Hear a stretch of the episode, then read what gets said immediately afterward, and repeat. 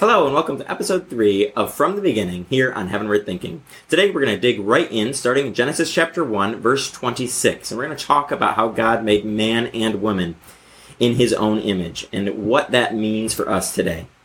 In verse 26, then God said, Let us make mankind in our image, in our likeness, so that they may rule over the fish in the sea and the birds in the sky, over the livestock and all the wild animals, and over all the creatures that move along the ground.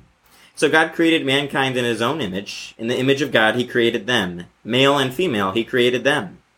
God blessed them and said to them, Be fruitful and increase in number, fill the earth and subdue it. Rule over the fish in the sea and the birds in the sky, and over every living creature that moves on the ground. So, this is a very important concept for us to understand as Christians, and it really provides a couple important doctrines that we have uh, in the church today. And one of them is God created mankind in his own image. What does that mean? Well, we were given a unique status as being made in a different way than all the other things in creation. We're different than the animals. Now, evolution has taught, and secularists have taught, and the humanistic thinking that we came from uh, originally a blob and that we developed into animals and we come from apes and monkeys and that is nonsense if we look at it from a scriptural perspective. Remember, we are going to be seeing the two differences between God's word and man's word, and God's authority and man's authority. So we got to keep that in mind as we look at this very controversial and very difficult topic to, uh, to discuss. So on the one hand, we have evolution that says we came from uh, blob, and we came from apes, and we came from this evolutionary process that developed into what we are now, human beings. And then we have what Scripture says, which is God created us in His own image. And it's not until in Genesis chapter 1, it's not until God creates human beings that He says the creation is very good. So there's something in there on that sixth day of creation when God creates human beings, when He creates male and female, there's something different. There's something special there that we need to look at. And that's what I would like to say. It's God creating us in his own image. We need to really look at that because it seems to be something that Genesis chapter 1 points out to us uh, very boldly, and it really has a huge impact on the rest of our theology, the rest of our understanding of Scripture. So we have to debate is it going to be we came from apes? Does the evidence show us that? Or does what we see point to God's Word, what God's Word says? And when we look at things, I don't know if you've ever seen any apes or monkeys or any kind of animal turn into a human being because I sure haven't. There's never been a test that anyone's seen where an ape or any animal of any kind became a human being. So if you've seen one, please let me know. If not, it seems that God's word is more likely to be trusted than a hypothetical experiment that's never been done, that's never been documented, and that simply isn't grounded in true science.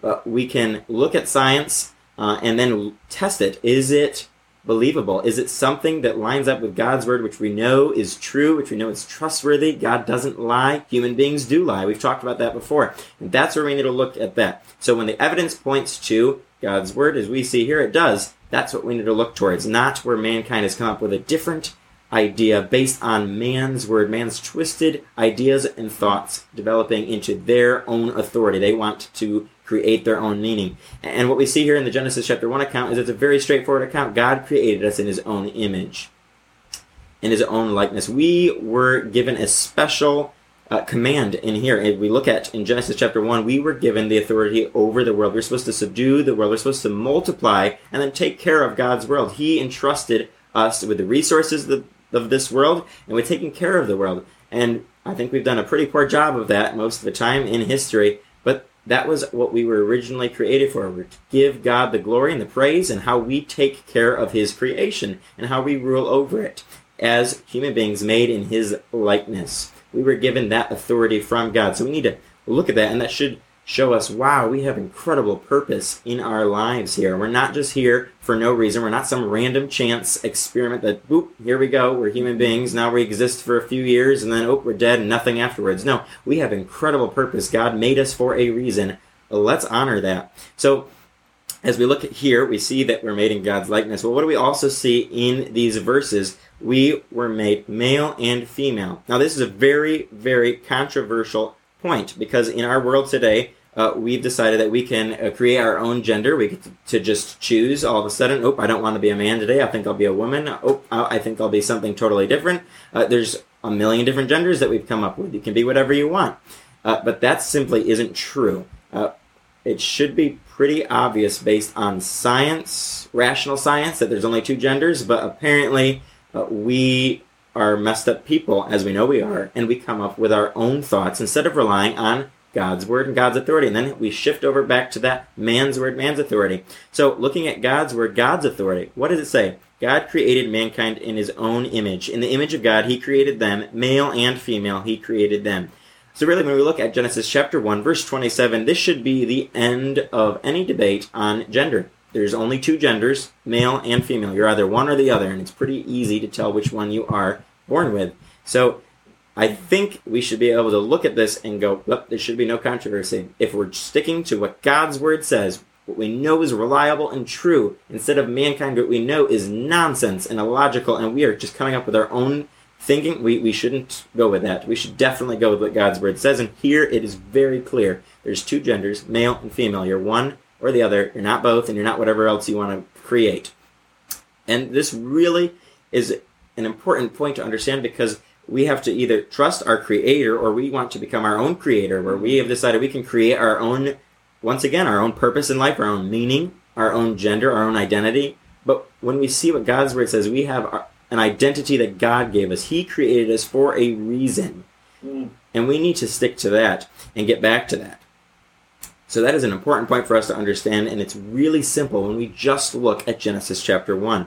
So as we are doing our show here from the beginning, we're just hitting point after point here, it's especially in the first several chapters of Genesis of here's the foundations, and we're looking at what does God's word say, what does man's word say, and how can we find the truth? Well, right here we answered a couple questions, and we've really worked our way down into verse 28 now.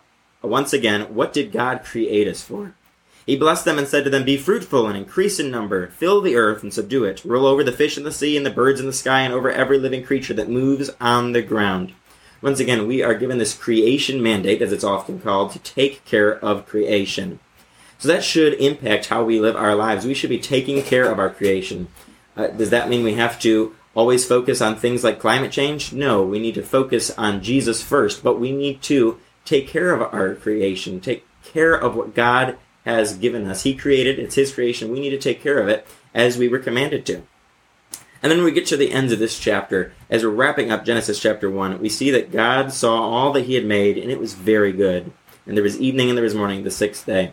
A couple important, important things here to see is that God saw the creation, it was very good. Once again, that puts aside any thought of millions of years of death, disease, destruction, uh, because there was no sin at this point. There couldn't have been that. There couldn't have been the millions of years. It had to be the six literal days. And so that, once again, at the end of this chapter, points to what we talked about in the last session here on From the Beginning about six literal days.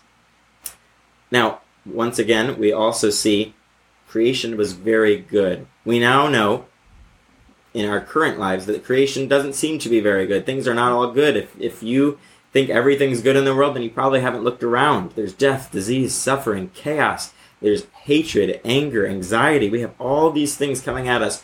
Uh, how could that be in a very good world? Well, we're going to have to go into the next couple of chapters to see what happened. How did the world get to be the way it is now? How did it go from perfect perfection that God had created, this perfect, sinless world with all these awesome creatures, with all this potential for mankind? How did it go from that to where we are now, where we see war, famine, disease, suffering, sicknesses, illness. We see all that stuff. So we're going to look at that and see what happened. And we already know the answer it's sin. So we're going to see how we transitioned into that. Next week, we're going to look at something in, in Genesis chapter 2. We're going to see uh, how God uh, created uh, the first marriage between Adam and Eve and what that looks like, and how we can find the answers to marriage and what marriage is supposed to be in a godly way uh, from Genesis chapter 2. So join us next week as we dig even deeper into this show called From the Beginning.